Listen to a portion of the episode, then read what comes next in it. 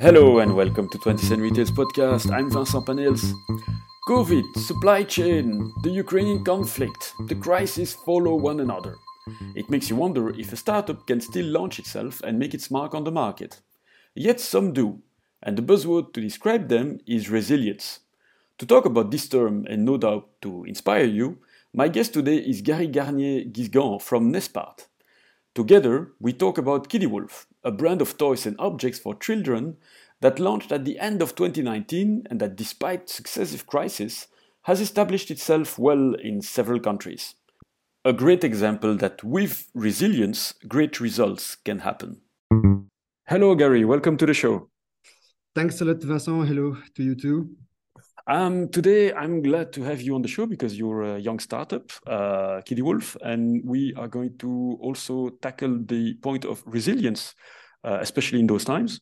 Perhaps to start with the easy question is your origin story. Why do you believe, or why did you believe back then, that Kiddy Wolf needed to exist on the toy market? It's a tricky question. How to start exactly? It's a lot of discussion between friends and family. It was I've been working in big company for a long time, and I was dealing with independent people and my two partners also. And it was an idea we had back in our thought to say we want to do something different. We want to do it something for ourselves. We want to create something also on the market and to bring some touch. And we had one common topic. It was kids at that time. So we were a young father. We are still young. I hope so. Yeah, of course. I hope so.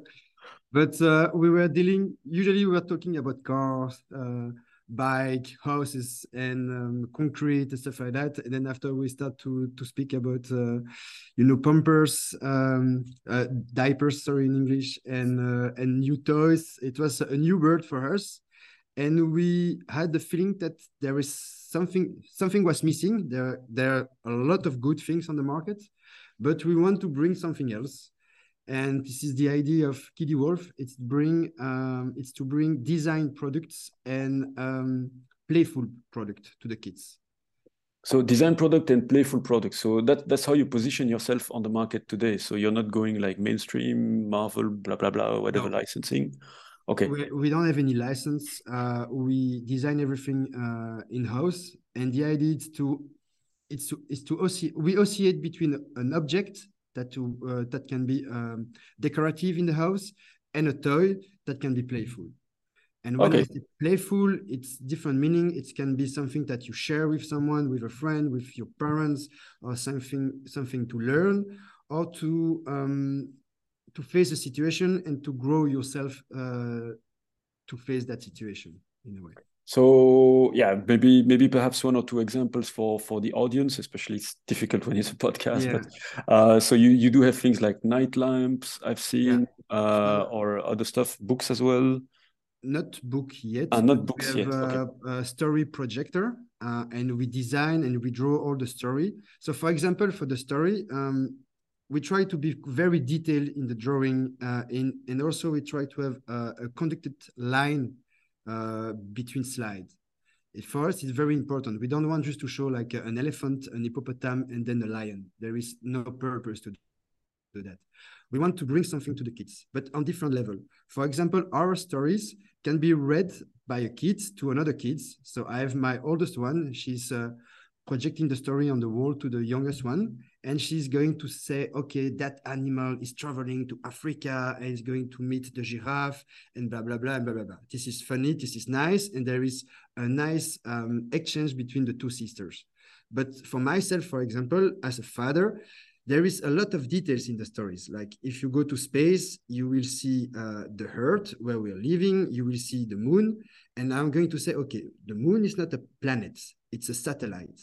So it's big difference between a satellite and a planet. Then after, we're going to see Mars. And on Mars, we're going to see the little robot that we sent, that European sent. So I can give more explanation about the space exploration. And then after, there is also the European station over there. And I'm going to give also more explanation. So this is two level of telling a story, but to give something to the kids. All right. So yeah, good examples to hear that those are objects, but also useful and that actually facilitate interactions between parents and kids or between kids themselves. And also to give creativity to the kids. It's obviously, yeah, that's very important. I mean, as a father myself, I get what you mean. But I was wondering, where do you stand today? I mean, we mentioned you're a young startup. You started in 2019, 2020. End of 2019, then we had the chance to face COVID, so it was a challenging year, and now we are growing. And so you're growing now, but before we go back in details about the COVID area, which was not fun for everyone, of course. Where do you stand today with all your shops? Or do you have an online shop? I've seen, but you also stand, or you also have your product stocked by different wholesalers and different chains. Perhaps you can give a few numbers about how many stores and which countries are you present in? Yeah. So to be honest, let's say that we're also coming from the old generation, and we had a different process. So we didn't start online. We start mainly to get partners to work with us. And when I say partners, it's like independent shop, tailors and stuff like that. So this is the first things we set up. It was to grow on our own market. So we are based in Belgium. So we start with Belgium, then with France, Holland, Spain, and other countries around. So to say, where are our channels first? Let's say that thanks to our product, like I told you, we oscillate between an object and a toy. So we're a bit niche, and our concept is very not common in a way.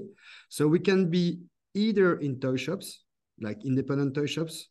We can be in concept stores, and we can also be on specialized retailer. When I say specialized retailer, it's non-food for sure, but we are at FNAC, we are at Ice Adventure, we are at Dreamland. So those retailers are specialized. Those category specialists, I would say. That's actually quite interesting to hear that you are already in a way in many stores, international as well. And as we just mentioned, you started just at the era just prior to COVID. So let's talk about resilience a little bit, because that's a word we hear quite a lot today. And it sounds like you did quite well despite the COVID era. Perhaps you can explain what were your biggest challenges in that period? Was it difficult to actually approach retailers and get things moving at the time?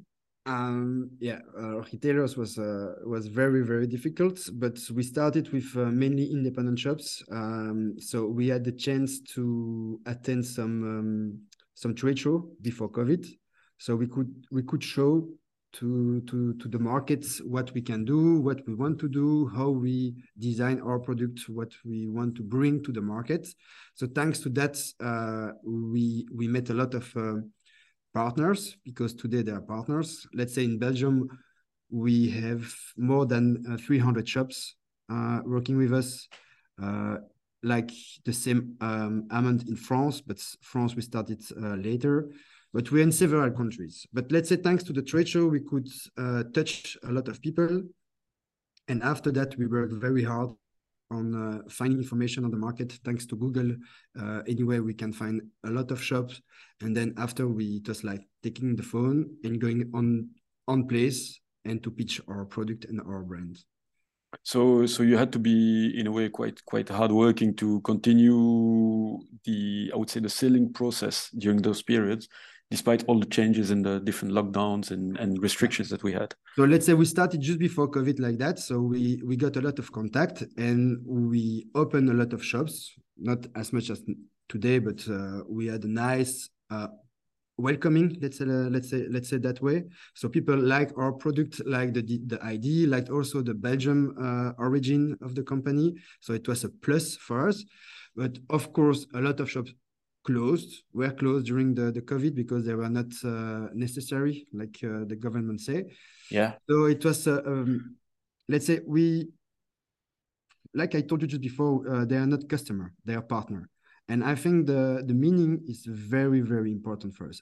Partner means we work together and we try to give them our best service as much as we can provide to them. But it's also to have an open ear to listen what they're facing and how we can find solution together. Okay, so the word partner comes back quite a lot to define your relationships with your customers, but partners is a better word. Currently, we are facing several new crises. It's like it's a never-ending story. We have the problems of supply chain. We have, of course, the Ukrainian crisis. We're expecting also problems with some raw materials and ingredients in different markets. How do you see the market, especially yours, evolve in the very near future? In the, I mean, the toy / object market where you are. But just to quote what you say, the raw material, it's something already for us. We do electronic product, so we have PCBA in our product. So like we've seen on the market like Audi, Volkswagen Group, BMW. They couldn't launch some products, some cars because of a shortage of those kind of raw material. We have been facing the same problem. So for us, this year was also quite struggling to get the raw material on time and to make production. Not only raw material, but also transportation. The container price was 8 times more expensive than before. Yeah. And it's something that we cannot give to our partners and our partners to the customer, so we couldn't increase prices on the same level of what we had to face the crisis. But like I say, it's an open discussion. We try to find solution. Also on our side, it's try to be more anticipative. So when we see a spot and the price is a bit better, we are going to make the full order at that time, and then after we are going to stock a little bit more products. But it's always also, you know, it's like the snake biting its own snail. Its own tail, yeah. Yes, on tail, sorry. Because also it's a matter of cash flow and stuff like that. But like in those kind of crises and situation, we need to be creative. On our level, we are a small company, so I don't have any influence, and I cannot push for that one direction or to another direction on the full market or for the government. So let's say for us, it's to be smart, to be anticipative, and to think a little bit ahead and see where are the opportunities for us. I'm sorry to come back on that one because I thought it was very good that you mentioned it by yourselves. But you do mention the fact, okay, be smart, be creative, be agile and anticipative. And I like that you also mentioned the fact, because it's something that you don't hear every day, that you cannot just put the price of the increase on the end consumer only. And not just at your end customer. So you also mentioned that you also do it a bit, that you have to take some of that price increases of raw materials and logistics costs and stuff also on yourself. A lot, because everything went crazy. Honestly, sometimes it was. But we have seen also the crisis for the renovation of houses, so to build a house. This is something more common for people, so they are more close to that kind of crisis. But like the wood, it was like crazy. People wanted to do a terrace in wood and they didn't do it because it was crazy. So let's say for PCBA, for strategic steel material and those kind of products that you have inside a product, people, they are not really aware of those information. So this is something they cannot touch, so they don't really understand. But as a producer and a creator of product and toys, we are facing those kind of problem, and we have to deal with it. And most of the time, the market cannot feel those kind of problem because they don't see it, but it's there and we have to deal with it. All right. Well, good that you then have this partner approach, as you mentioned, to kind of share the burden. Maybe one last question before before we end, because you just mentioned all your resilience by being creative and agile and anticipative during the crisis. One last question: what would be your advice for a young startup today if they think like, okay, it's too tough, it's too complicated, we have another crisis, we have prices now, we have this never-ending war, next year we're going to have another pandemic and maybe aliens, whatever. What would be your advice if anyone wants to launch its own idea now? So it's a tricky question because there is a lot of different way of thinking. Myself, it's not to think too much. Go ahead, follow your gut in a way, and do what you want to do. Let's say that the mentality here is not for the failure, but there is no failure. There is only experiences. We need to be prepared, but if you really want to be prepared, you will never be prepared to face that jump anyway. For sure, preparation is good because you need to study a little bit the market. You need to see what will be the threats, what will be your strengths, what are the competition, what is the competition and where is the competition. But there is space for everyone. If you are a little bit creative, if you do something a little bit different, why not to come up on the market? And you don't always need to have the new revolution idea. There is good thing that can be already, which have been already done, but not on the best way. Or you can bring the same kind of idea, but in a better way. But all right, jump. All right, so we need to jump. That's a perfect way to end the conversation, I would say. We could talk about this kind of mentality and progress all day long, I would say, but sadly we are limited in time. Gary, thank you very much for your participation to the show, and I hope to see you soon again on maybe another show. You never know. Yeah, and in the shop. That's all for today. And don't forget that San Nicola and Christmas are coming up. Don't forget to check out also 20centretail.com for more retail stories, and stay tuned for the return of 20 Cent Headlines this Friday for sure. Till then, enjoy the rest of your week and thank you for listening.